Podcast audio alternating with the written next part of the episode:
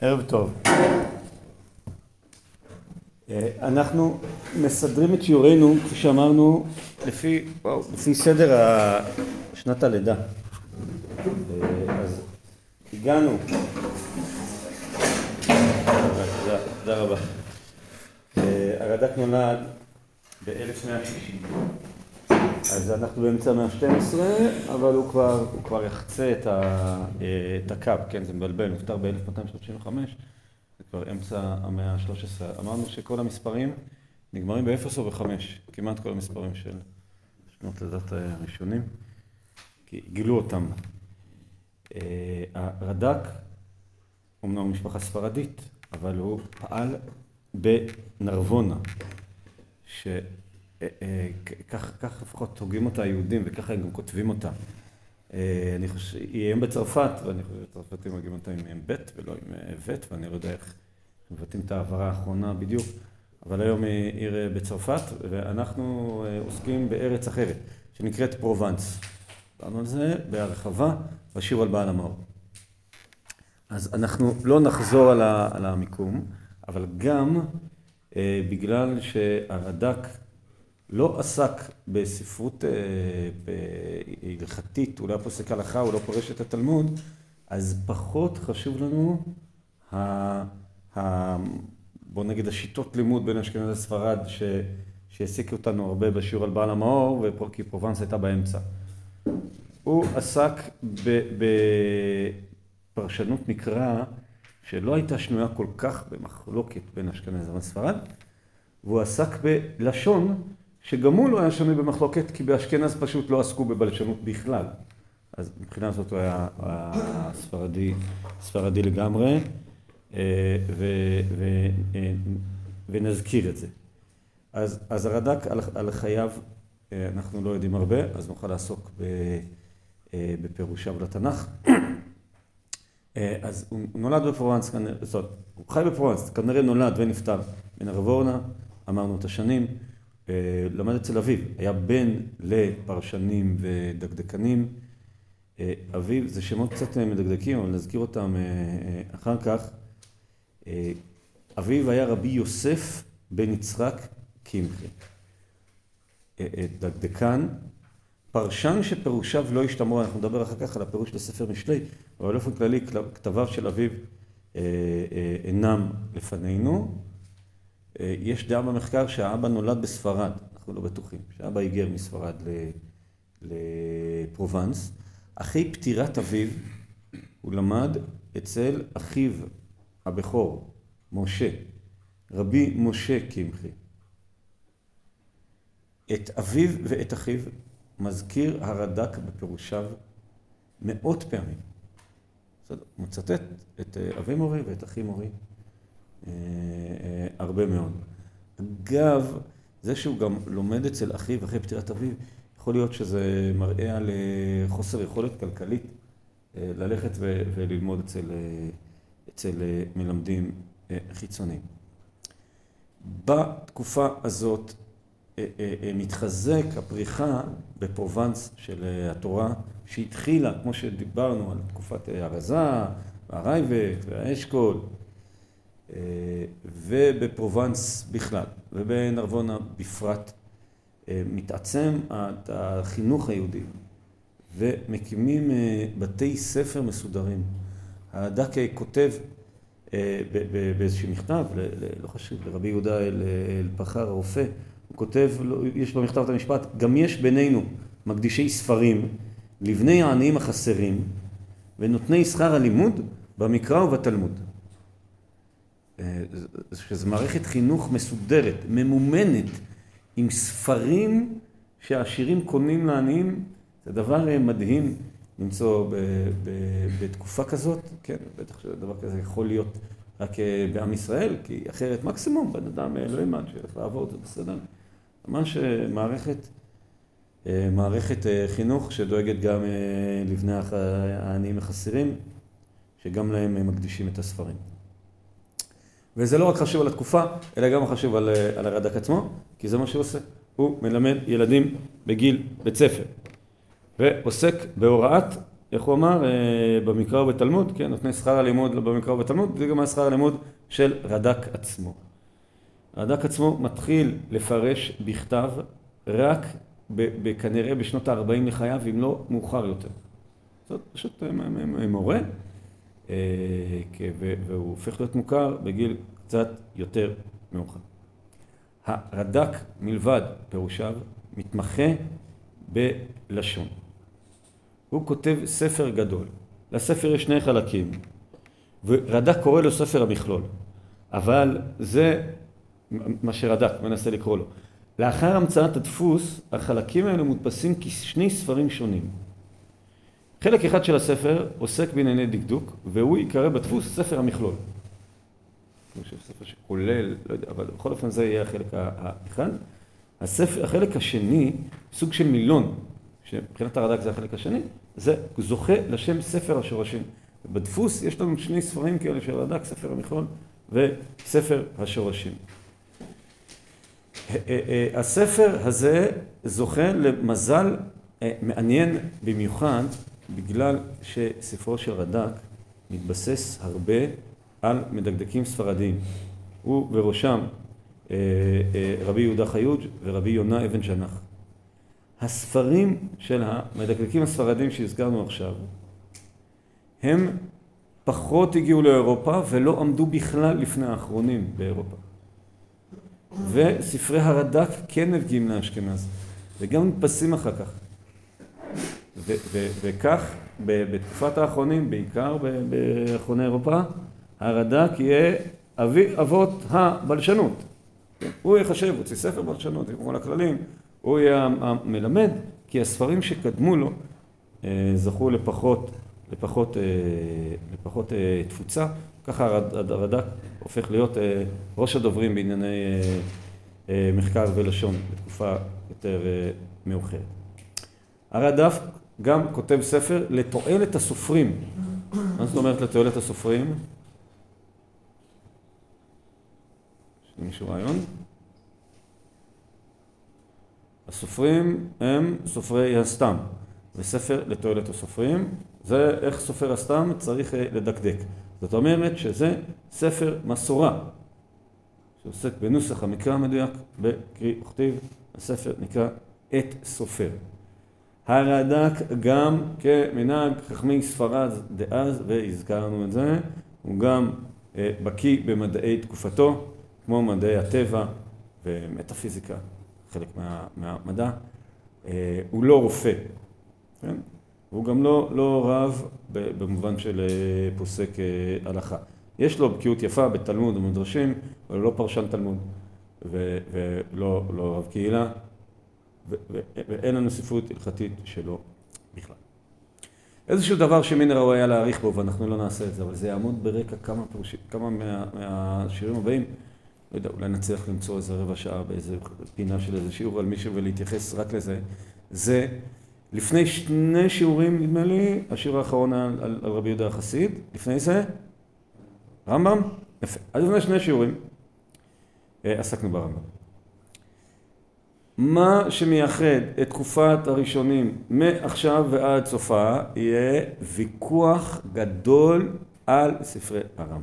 ויכוח מסוים, אגב, לא כל כך גדול, על ספרי ההלכה של, ספר ההלכה של הרמב"ם, כן, כי ספר זה בא להחליף את התורה שבעל פה, אז גם הוא התקבל אה, אה, בצורה מורכבת, אבל בעיקר על מורה נבוכים ועל על, האם ללמוד פילוסופיה, הדבר הזה היה שנוי במחלוקת. אה, הרד"ק בגיל מבוגר יוצא בחריפות רבה נגד אה, אה, החרמת ספרי הרמב"ם. וזה מיוחד כי הוא, בניגוד לדיברנו בעל מאור וה, אה, והרייבד, גם בפרובנס, הרד"ק תמיד עדין ולשונו יפה ונקייה. בוויכוח על הרמב"ם הוא מאוד קיצוני. ואפילו קורא להחרים את מחרימי הרמב"ם. לעשות חרם נגדי. אה, אה, אה, ממש יוצא, יוצא בחריפות ואפילו מסמן מטרה אחד מהעומדים בראש הקריאה להחרים את הרמב"ם, שם רבי שלמה מנהר, גם מנהר זה, זה, זה שם מתורגם משפתם לעברית, כמו שאמרנו על בעל המאור. אני אקרא לכם משפט שלא כתב אותו הרד"ק, כתב אותו רבי שלמה מנהר. כתב, ועתה הגיעו אליכם, אליכם דברים שת, שת, שכנגדנו, להצית אתכם בנו.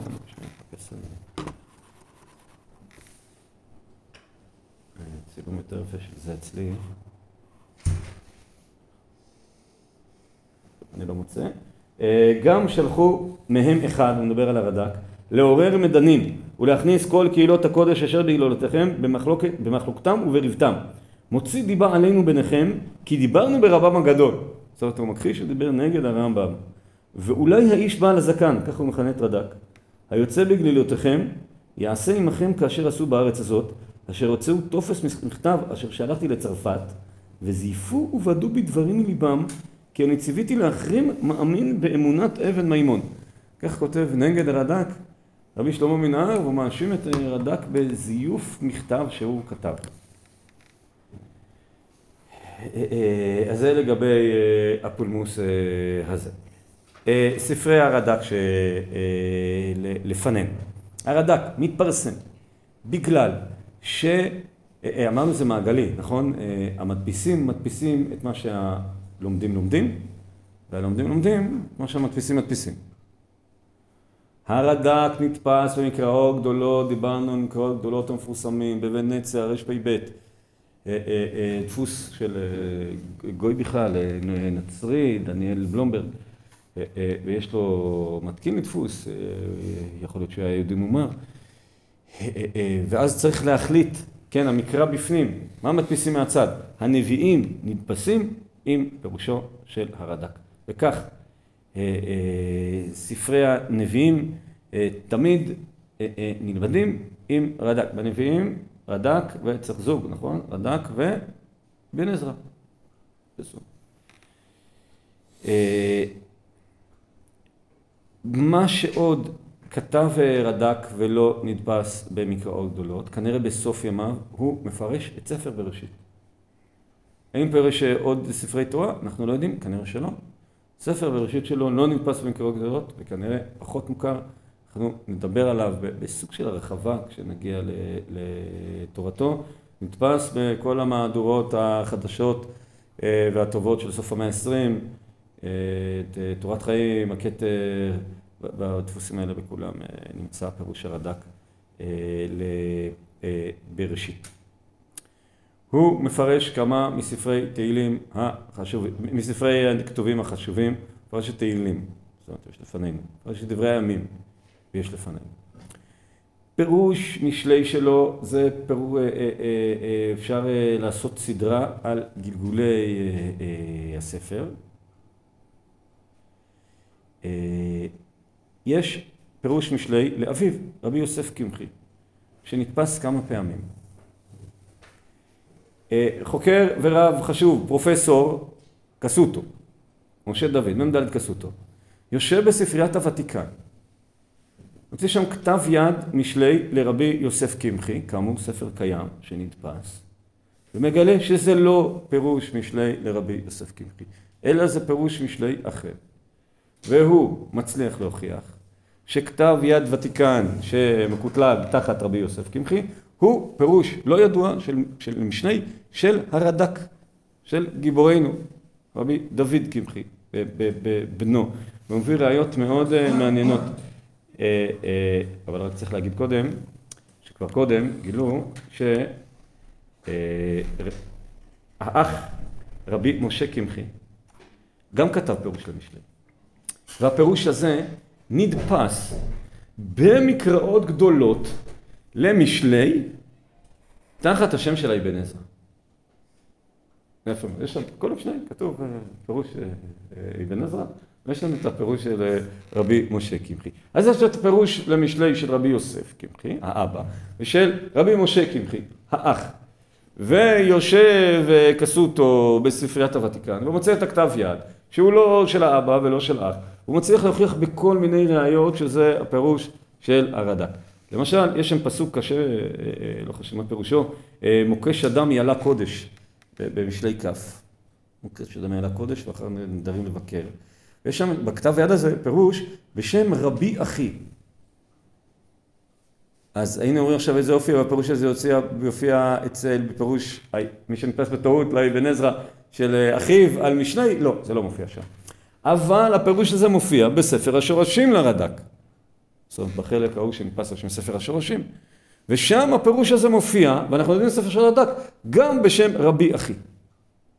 זאת ממש מין ראיות מובהקות כאלה. שזה פירוש, זה חוקרים גדולים יודעים, אה, יודעים אה, לעשות.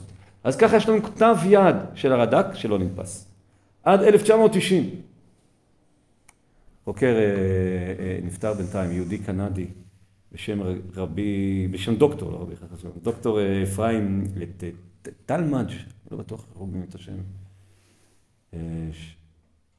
שמוציא, מדפיס ספר בשם פירושים לספר משלי לבית קמחי. יפה. עם שלושת הפירושים אה, אה, הללו. אלו הספרים שנשתמרו בידינו של אה, הרד"ק.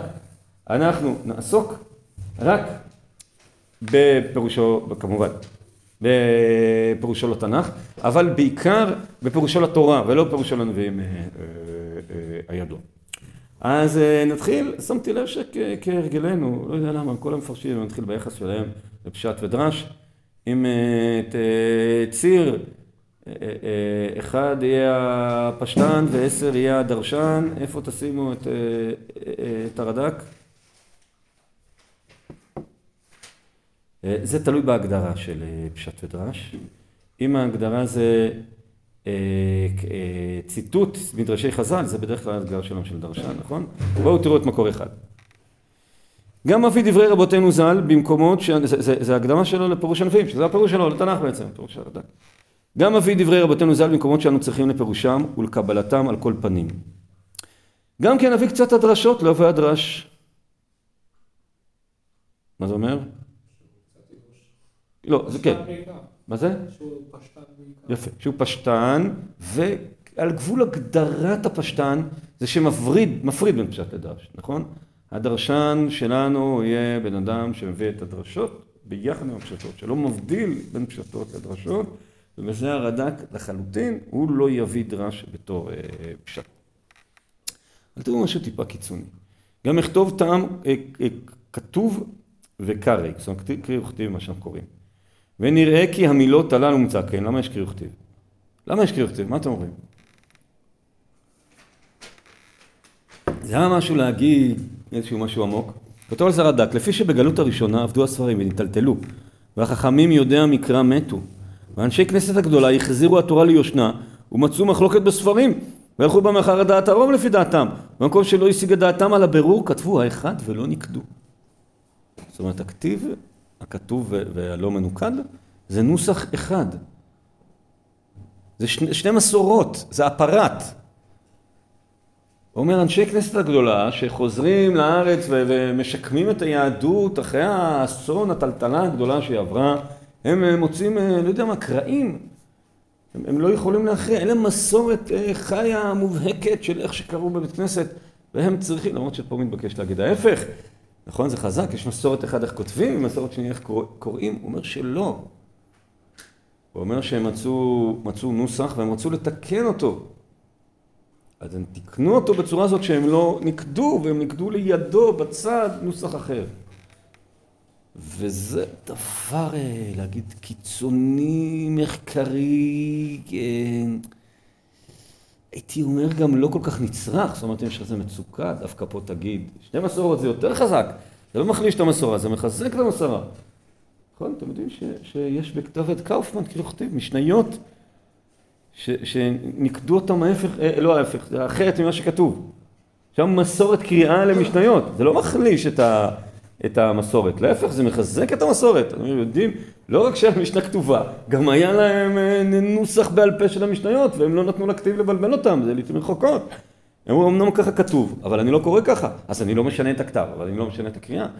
דווקא פה, בנקודה הזאת, הוא, תשמעו, זה גם, זה גם, גם אה, תלוי איזה קרי הוא כתיב, כן? יש קרי שלפעמים הכתיב, זו מילה שאי אפשר לקרוא אותה. אז אני צריך לזה. יש לפעמים שזה סתם, שזה, הוסיפו איזה אות אחת. אה, אה, יש לפעמים שזה לשון נקייה כזאת, לא יודע, ת, תשגלנה, תשכבנה. יש, יש, יש, יש הרבה סוגים. להגיד את האמירה הזאת זו אמירה קיצונית, ו, ו, וזה מישהו באמת, בוא נגיד, ב, ב, בוא נגיד אולי זה לא פשט ודרש. אולי זה, זה, היינו קורא לזה מחקר מול מה? מחקר מול אה, מסורת, רוח ישראל סבא, לא יודע, חשש לשינויים, לא לגמרי היינו עושים אותו מחקר. והנה תראו סוג של דגומה, או לא יודע, לא, לא, אולי יותר קיצוני. בראשית, בראשית י', רשימת שמות, אה, אה, לא, לא, אין פה, אין פה משמעויות עמוקות. ובני יוון, אלישע ותרשיש, קיטים ודודנים. כן, כולם עמים יוונים. אלישע, תרשיש, קיטים ודודנים. הפסוק הזה מופיע בדברי הימים, כן? יש לנו את רשימות העמים בדברי הימים. בני יוון, אותו דבר, אלישע, ותרשישה, קיטים ורודנים, ברש. תראו רד"ק על דברי הימים. כתוב ברש ראשונה. בספר בראשית כתוב בשני דלדים ודודנים. לפי שהדלת והרש קרובים בכתבן. והרואים בספרי היחסים הנכתבים בימים הקדמונים, יש שהיו קוראים בדלת ויש שהיו קוראים ברש, ונשארו השמות לפ... לפני בני אדם, בדלת וברש. לפיכך נכתב בספר ראשית באחד מהקריאות, ונכתב בספר הזה באחרת, לא יודע כל, כל שם אחד, ואם זה קורה בדלת אז זה קורה ברש. דלת ורש אותיות קרובות, הוא אומר, אגב, בגופן שלנו, שאנחנו רגילים בו, האשורי, אבל לא בגופן העברי, כן, ד' זה, זה משולש, לא יודע, ר' זה משולש קטן עם קו, אולי גם בזה זה מזכיר. אה, אה, אה, ממש, סוג של התבלבלו בין ר' לד', אז, אז היה פה שתי מסורות, אז אחת כתבו בבראשית ואחת כתבו בדברי הימים. להודיע לנו שזה שם אחד. זה קיצוני, בבראשית טיפה יותר עדין. תראו, טיפשתי בקו, אני רואה שזה מודגש מדי, כוונתי הייתה רק אה, כי הגופן, אה, הגופן הזה נרקיס לא רואים אותו מודגש. ודודנים שני דלדים, ובדרך כלל אומרים רודנים, בריש ראשונה, ושם כתבנו טעם החילופים. והדלת והריש קרובים במכתב, לפיכך הרואים בכתב השם ראשונה, יש שקראו בדלת ויש שקראו בריש, ומשה רבנו קרא בדלת לפי שבעט רוח הקודש, ועזרא כתב בריש, לא הודיע כי הם בכתובים, אלא שיש קורא בדלת ויש בריש. טוב, פה הוא לא מהאו"ם, הוא לא אומר שני כתבים. הוא אומר התורה צודקת, התורה זה האמיתי, כן? לא דברי הימים. פה הוא כבר אה, קצת יותר עדין. אלא מה? אלא מה? עזרא הסופר רצה להגיד לך שאם אתה מכיר, אם אתה מכיר גם ברש, אז זה גם, גם, אה, הכוונה לאותו דבר. הנכון זה בדלת. אני אגיד טיפה לטובתו דברי הימים. בטח אתם לא מכירים את העם, מה זה, מה זה משנה. אבל בדברי הימים הוא כן מהאו"ם, ובראשית לפחות הוא מכריע שמשה רבנו צודק פה בכתיב שלו אה, אה, בתורה. הרד"ק על התורה, ואני מתחיל בזה בגלל שהוא לא מספיק מוכר, הרד"ק על בראשית, כפי שאמרנו, לא בניגוד לרד"ק על נביאים, שהפך להיות תמיד, לא מדברים נביאים רד"ק, אה, הרד"ק על, אני למדתי ביסודי, היה רד"ק ומצודות, נכון? לחם, לחם חוקנו. שדות הרבה יותר מאוחר. רד"ק. מהחלק הראשון של תקופות הראשונים. אבל על בראשית זה לא היה מוכר. ובראשית, חוץ מהפשטות הנפלאות, יש לו משהו מאוד מאוד מעניין. וזה למדנו בסיפור הזה. הוא מלמדנו. רלב"ג בטח לא נדבר, יש תועלתיות לרלב"ג. עם הרבה הבדלים, אבל הרד"ק, הרד"ק, הרד"ק, הרד"ק. אה, למשל, אז כל שלוש פה זה, זה הבאתי אה, שבע דוגמאות, זה נראה לי מאוד חשוב כדי לעמוד, לעמוד על טיבו. יוסף ואחיו זה שלוש א', כן? ואמרו איש של אחיו, אבל אשמים אנחנו, על אחינו, אשר היינו צרת נפשו אלינו, והתחננו אלינו ולא שמענו, על כן באה אלינו הצרה הזאת. כן? פסוק מוכר. למדנו בסיפור הזה, הוא בכלל לא מפרש, ככה מתחיל את הדיבור, למדנו בסיפור הזה. בואו, מה למדנו בסיפור הזה? תחשבו, זה לא פסוק קשה, נכון? זה, זה, זה המחשבה של האחים. למדנו בסיפור הזה, כי כשתבוא צרה לאדם, ראוי לו לפשפש במעשיו, ולבדוק מה היה מעשה הרע שעשה. ויתחרט עליו, ויתבלב בפניהם, ויבקש ממנו כפרה. אה, אה, עשיתי את זה מהקל לחמור. זאת אומרת, מה אפשר ללמוד מהפסוק הזה? שאם משהו רע קורה, אז צריך, כאילו, צריך להבין למה זה קורה. יפה, מה עשו האחים? קרה להם משהו רע, והם אמרו, יש לאחיו, מה קרה? למה זה קרה? ואמרו, זה בא בגלל החטא שלנו. אז זה בא ללמד אותנו, בדיוק מה שאמרת, אבל התורה כתבה מה שעשו פה האחים. כי הם עשו דבר חשוב. התורה פה היא מסר מוסרי. זה לא, זה לא כתוב סתם כי ככה עשו האחים, אלא כי האחים עשו פה דבר שכל אדם צריך ללמוד ממנו. האם פשטן יכול להגיד כזה דבר? התלבטות מסוימת.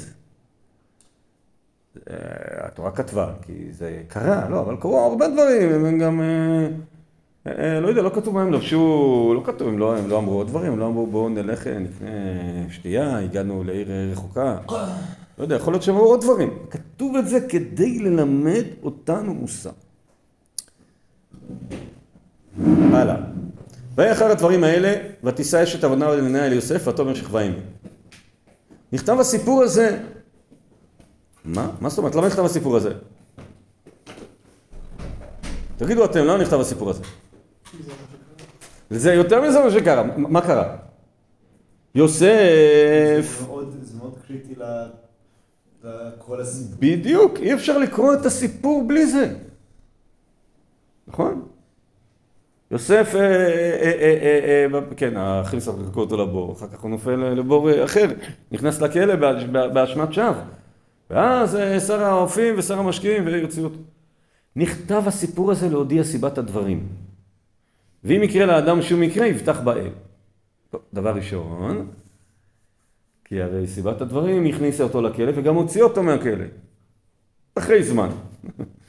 אבל שיפתח בשם שבסוף כמו שיוציאו אותו יוצא. אבל, תראו עוד, ונכתב גם כן, להודיע צדקתו של יוסף, ושילמד אדם ממנו, לכבוש את יצרו, ולשמור אמונה למי, שבוט, אה, אה, אה, למי שבוטח יהיה, יהיה מי שיהיה, ולא ישקר בו. טוב, כמובן שסיפור צדקה אדיר, צדקה אדיר, צדק, צדיקות אדיר של יוסף. אבל זה נכתב כדי שאנחנו נלמד את הצדיקות של יוסף, זה, זה כאילו הסיפור, וזה על הסיפור יש מסר, אבל לא בגלל זה הוא נכתב, לא עומר מהדק, בגלל זה הוא נכתב. אני חושב שפה הפשטן כבר מרגיש שקצוצים לא נוחים ב... ב, ב להגיד, בשביל זה זה נכתב. זה ממש ספר אה, אה, אמורה, אמורה אה, מוסרית. יהיה מי שיהיה זה כאילו במשקל אשר? אה, הוא משבץ... אה, משבץ פסוקים אה, מפעם לפעם, לא כמו הרמב"ן, אבל יש לו, יש לו שיבוצים. אה, על סיפור אברהם האנכים, הוא כותב בהתחלה, ונכתב כל הסיפור הזה כדי שילמוד אדם להתנהג עם הבריות בצדקה ובחסד. וגמילות החסד הוא להכניס אדם, אורחים בביתו, ולכבדם, ולעשות להם צורכיהם, בקריצת הרגליים, ומשתה ובמיטה, ובמיטה אם ילונו בביתו, כי אברהם הרי לא ילין אותם בביתו, כי הם המשיכו, המשיכו ללכת, אולי זה הרד"ק למד מילות. אה, אה, אה, אבל נכתב הסיפור הזה, הרי, הרי יכול החולק להגיד שנכתב הסיפור הזה, כי אברהם מתבשר בו על הולדת יצחק. אבל גם פה יש, נכתב הסיפור הזה, אמירה מוסרית לחלוטין על, על פרק שלם, פרשייה שלמה אה, בתורה. אני אעיר על זה משהו שאני חושב פה שהרד"ק אה, כיוון פה לדרך הפשט. בגלל שגם פרשה קודם, פשוט אנחנו לא זוכרים כי עובר שבוע, פרשת שבוע. אבל גם פרשה קודם, זו פרשת ברית מילה, שגם בה נתבשר אה, אברהם הולדת יצחק.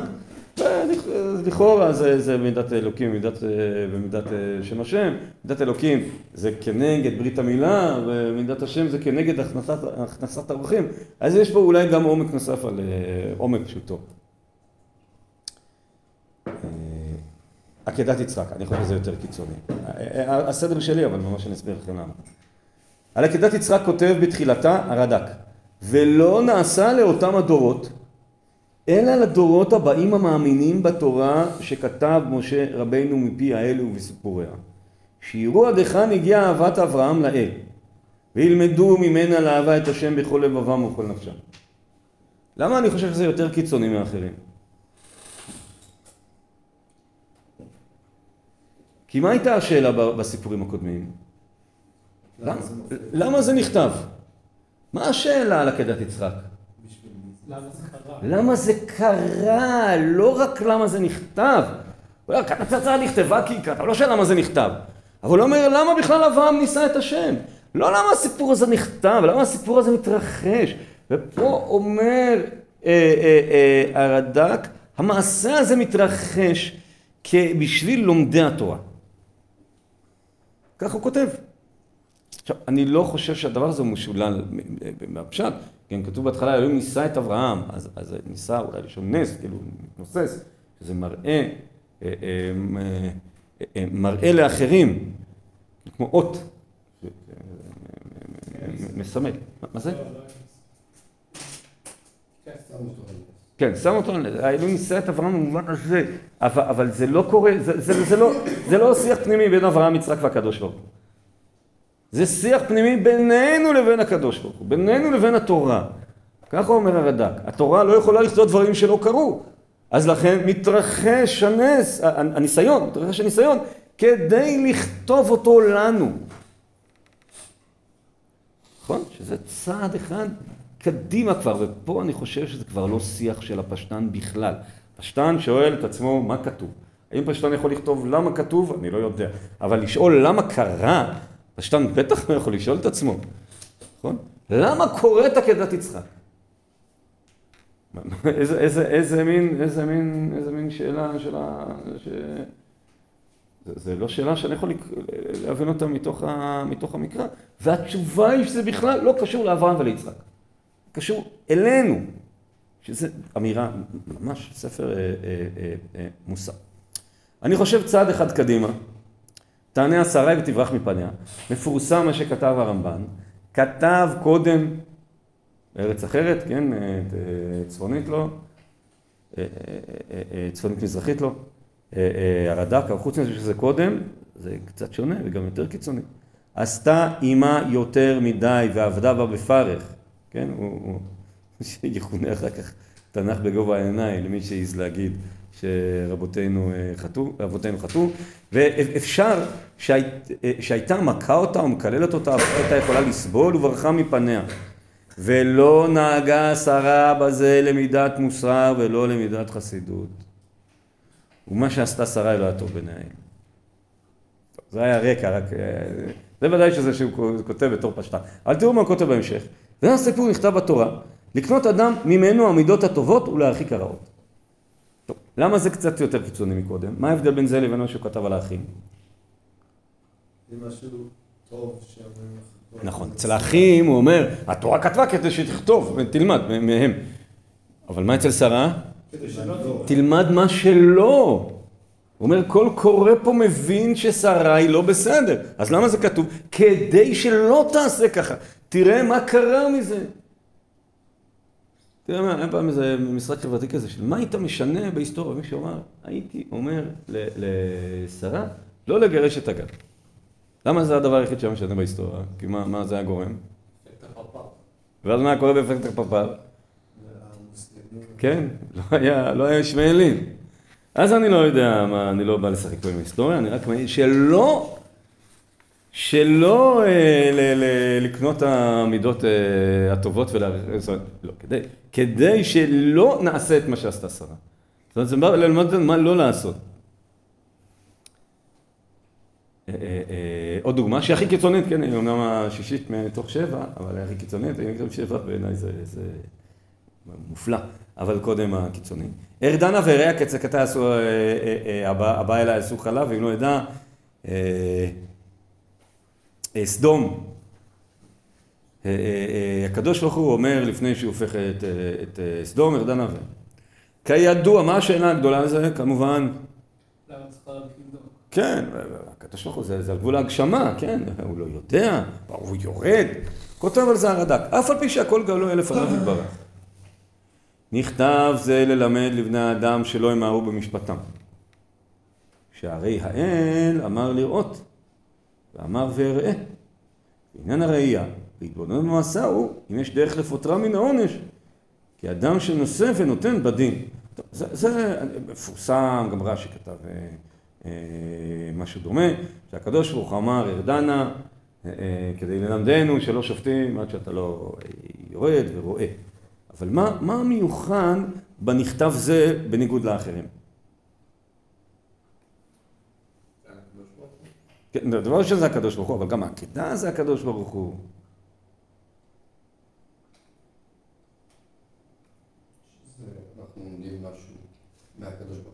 אבל אני- לא, אז אני אומר שאולי גם, ה, גם העקדה זה ללמוד מהקדוש ברוך הוא. אבל עדיין, בעקדה, אולי זה אברהם, אבל בעקדה ללמוד מה, מהקדוש ברוך הוא, מאברהם, מה הכוונה? ממה שהוא עשה. ושרה זה מה שהיא לא עשתה. וכאן? גם לא זה וגם לא זה. נכון, אלא דבר שלא... לא, לא, ד- ד- כתבו דבר ושכרה לא קרה. זאת אומרת, אצל יוסף ואחיו כותבים דבר שקורה ותלמד מהם. אצל שרה כותבים שמה שקורה, תלמד הפוך. פה כתבה התורה, דבר שלא התרחש. כאילו, מן הראוי שכך יהיה. הקדוש ברוך הוא לא יורד ולא רואה. אבל כותבים, עכשיו לפי הרד"ק זה לא קושייה, כי כל הזמן כותבים כדי ללמדנו. אבל הוא מוכן להקצין לזה עד כדי כך שכותבים כדי ללמדנו דבר שלא קורה. ואני, דבר שבחרתי להביא אחרון אה, לפי סדר קיצוניות, אולי אני טיפה מגזים, אבל, אבל אה, ויבא יוסף את, אה, את יעקב אביו ויעמדו לפני פרעה, ויברך יעקב את פרעה. כן, זה. אומר איזה רד"ק, קודם כל נתן לו שלום, כדי איך נכנסים לפני המלך, כן? ויברך יעקב את פרעה. סך הכל ברך אותו של- בשלום, לא ברכה גדולה. כותב לזה רד"ק, ואיני מוצא טעם לסיפור הזה, למה נכתב. וזה אני מוצא מוסר גדול. זאת אומרת, רד"ק יכול פשוט לא לכתוב. אבל רד"ק אומר, אני, השיטה שלי זה שבא ללמדנו, אני מרגיש שזה בא ללמדנו משהו, אני לא יודע מה. ואז הוא אומר, לפי האמירה המוסרית צריך ללמוד פה משהו. זה קיצוני כבר בעיניי באמירה. הוא אומר, כל דבר בא ללמדנו, אבל לפעמים אני לא יודע מה. אני לא רק שאני לא יודע מה, זה לא בא ללמדנו, זה, בא, זה פשוט ככה קרה. לא, הוא אומר, התורה כתבה את זה כי זה בא ללמדנו משהו. מה? לא יודע. או רק בספר בראשית. אין לנו עוד על התורה, רק, רק, בתורה, רק בספר בראשית, לא בנביאים ובשלושת ספרי הכתובים שיש לנו. כן, בנביאים הוא לא, הוא לא, לא משתמש בזה. ואת שאר התורה כנראה הוא לא פירש, אז זו שאלה מצוינת. למרות שלא יודע, מה שאומר עקדת יצחק, אפשר גם להגיד על אה, קריעת ים סוף, שזה בא ללמדנו, זאת אומרת, אנחנו יכולים להמשיך לשחק עם העקרונות, עם עקרון הזה. זה לא משהו. אה, טוב, אה, אה, בארבע... יש כמה כללים בקריאה, בלשון, שרד"ק מלמדנו. הבאנו באבן עזרא, נכון? גם רד"ק כך, למשל, וירא יעקב מאוד ויצר לו. מפורסם המדרש המקסים, כן, והידוע, שמא יהרוג ושמא ייהרג, זאת אומרת, הרי זה אותו מיל, מה- מה- וירא יעקב מאוד ויצר לו. אם וירא מ- יעקב מאוד, אז גם ויצר לו, למה לכתוב גם וגם? כותב הרד"ק, אה, אה, או כפל העניין במילים שונות, או כפל העניין במילים שונות, אני חושב שנכון זה הראשון, וקוראים את זה בדרך כלל כשני. לרוב יראתו, זאת אומרת הוא פחד מאוד. וראשית רבה זו יראה, זו יצרה, אלא אה, וירא שלא ייהרג, ויצר שלא יהרוג, זה המדרש. אבל הפשט כפל העניין במילים שונות, או כפל העניין במילים שונות, כלל ידוע ומפורסם. אה, אה, המדרשים קיצוניים נגד זה, כן? אין אצלם דבר כזה, אפילו בתקבולת בשירה, אה, תמיד המדרש יחפש את שני עניינים שונים, אבל הרד"ק אומר שהתורה יכולה, יכולה להדגיש ולחזור פעמיים על אותו דבר. טוב, בחמש הבאתי דוגמה קלאסית לתופעה ברד"ק, כל כך קלאסית, תבינו לבד. הפסוק אומר, לכן ייתן אה, אה, השם הוא לכם אות, הנה העלמה הרע ויולדת בן. קראת שמו עמנואל. כותב, כותב אה, אה, הרד"ק. הנה העלמה הרע, העלמה אינה בתולה, אלא עלמה כמו נערה, תהיה בתולה או בעולה. הוא מביא ראיות, הנה דרך גבר בעלמה, כן, גבר- במשלי, כן, ארבעה, לא, שלא, שלושה מנסרות ממני וארבעה לא ידעתים, אם זה דרך גבר בעלמה, זה לא יכול להיות דרך גבר בבעולה, כן, זה סתירה מיני ובין. וכן, לזכר קטן בשנים, ייקרא אלם, בין מי זה האלם? ואצל גבר אין דבר כזה בתול, אז זה שתי ראיות חזקות. וזאת, כן, הנס הזה, היולדת, הייתה קטנה בשנים, לפיכך נקראה עלמה. עלמה זה בחורה צעירה, והייתה צעירה. והעלמה הזאת היא אשת הנביא או אשת אחז. והוא הנכון. טוב, מה רוצה פה הרד"ק? פשוט, שעלמה זאת עלמה. והנקבה של ההלם. בחורה צעירה נקראת עלמה. מה רוצה הרד"ק? שהוא כותב העלמה אינה בתולה, והוא הנכון. מה הפירוש הלא נכון? שכן בתולה. שהיא כן בתולה, ומי מי אומר שזה בתולה? עמנואל. מי זה עמנואל? עלמה רע יולדת בן זה לא סתם פירוש הנוצרי, זה התרגום הנוצרי, ככה, ככה קוראים את זה. לכן ייתן השם הוא לכם אות. זה נס, מה אות? הנה הבתולה הרע ויולדת בן, קראת שמו עמנואל. עמנואל ככה הם קוראים למשיחם, ככה הם קוראים את הפסוק הזה, מבחינתם זה מה שפסוק, מה שכתוב. פעם אם תנהלו איזה ויכוח מיסיונרי, הוא יבוא לך את הפסוק הזה, בתור ראייה, הנה כתוב שיהיה נס שבתולה תלד. אבל כמובן זה מין אה, תרגום שהם אה, עיוותו, ופה יוצא הרד"ק, ולא מקום יחיד בכלל, שהוא יוצא נגד הפירוש הנוצרי. בסדר? הכיר את פירושי הנוצרים, ויצא, הכיר אותם, הכיר, הכיר אותם בשפתם, וצריכים לקרוא את אגדת הנביאים בשביל לדעת שלפעמים הוא יוצא כנגד הנוצרים. אה, רציתי להגיד, בתקופת הרד"ק יהודים ידעו אה, צרות ו... אה, ופחד מהעמים שסביבם, אם זה מוסלמים ואם זה נוצרים, אבל זה לא יהיה נכון להגיד בתקופת הרד"ק, כי זה פחות או יותר בכל תקופות הגלות. אבל גם הרד"ק כותב כמה פעמים, הבאתי שתי דוגמאות קיצוניות, כותב הרד"ק בתהילים, כי סבבוני כלבים עדת מרעים, כי סבבוני כלבים עדת מרעים הקיפוני כארי ידיי ורגליי. אז קודם הוא מפרש מה זה ה- הקיפוני כארי. כי הקיפוני כמו הארי שמקיף בזנבו ביער, וכל חיה שתראה אותה העגולה, העגולה זה העיגול, זוכרים בבן עזרא שראינו, העגולה זה העיגול, לא תצא משם ממורא האריה ומפחדו, ותאספנה ידיהם ורגליהם, וימצא הארי תורפו בתוך עגולתו. זאת אומרת לאריה יש מין אה, שיטה שהוא רץ מסביב לטרף, והטרף רואה ככה את הזנב של הארי שרץ מסביבו, והוא אה, כופה על עומדו, וככה ככה הארי מוצא תורפו בתוך עגולתו. וממשיך הרד"ק, כן אנו בגלות בתוך העגולה, לא נוכל לצאת ממנה שלא נהיה ביד הטורפים. כי אם נצא מרשות הישמעאלים, נבוא ברשות הערלים. מי אלו הערלים? הנוצרים לא מלים את אה, אה, אה, בניהם בניגוד לישמעאלים, כן, יש ישמעאלים והערלים. זאת אומרת, בכל מקרה רודפים אותנו, בין אם זה ישמעאלים ובין אם זה ערלים. והנה אנחנו אוספים ידינו ורגלינו ועומדים יראים ופוחדים בפניהם, כי אין לנו רשות לברוח ברגלינו ולהילחם בידינו. והנה כאילו ידינו ורגלינו בנחושתיים. ממש, אה, בתמימות אם תיקחו רד"ק על תהילים שבא לפרש לכם את הפסוק, אז הוא לא מתאפק, הוא כותב, אה, אה, הנה הפסוק הזה משל על, אה, עלינו בתוך, אה, בתוך אה, הגלות. וטיפה יותר קיצוני, ואולי נזכיר קצת את התעלות שלו ב- בראשית, רד"ק על תהילים, תהילים מ"ב, כאייל תהרוג על אפיקי מים. כן, אני מתאפק לא להמשיך את המזמור, בעיניי המזמור, לא יפה להגיד איך יפה. המזמור האהוב עליי, בת- הפרק האהוב עליי בתנ"ך, תהילים מ"ב, כותב על זה הרד"ק. וזה המזמור, יש אומרים כי אמרו דוד כשהיה גולה בין פלישתים. כן, איפה זה קורה, איפה המצוקה הגדולה של דוד? כשהיה גולה בין פלישתים, פירוש נאה. ממשיך אבל הרד"ק ויש אומרים כי נאמר על לשון בני הגלות הזאת. בוא, הגלות הזאת, ראינו קודם, הוא אומר הגלות הראשונה, ב- בקריא וכתיב, הגלות הראשונה, הגלות הזאת זה לא אה, גלות אה, בפרובנס אה, תחילת המאה ה-13, הגלות הזאת, הכוונה הגלות השנייה, מי העמיד אה, בבית שני, המזמור הזה נכתב על הגלות הזאת, כמובן שזה תהילים, שהוא נכתב קודם, אבל הוא, הוא, הוא, הוא מסר לעתיד, והוא הנכון, זאת שני פירושים, אחד על דוד ואחד עלינו. ואמרו בלשון יחיד, אומר, רגע, אז למה כאייל תהרוג, כן נפשי, תהרוג, צמאה נפשי לאלוהים, למה כל משבריך וגליך עליי עברו, למה זה לשון יחיד? מה, זה לא דוד? לא. אמר בלשון יחיד, כאילו כל אחד מבני הגלות הומה וצועק מן הגלות, שיתבאה לארץ הקודש לשוב הכבוד אליה. כן, כל המזמור של ה- כאייל תהרוג, צמא נפשי, תהום אל תהום, כל גליך ומשבריך עליי עברו. התהום הזה, המזמור הזה, זה אה, אה, המיית נפש ישראל לצאת מהגלות ומשתוקקת אה, לארץ הקודש. והרד"ק כותב, יש לו שני פירושים, וזה הפירוש הנכון. מדהים. שאלתי קודם פשט ודרש.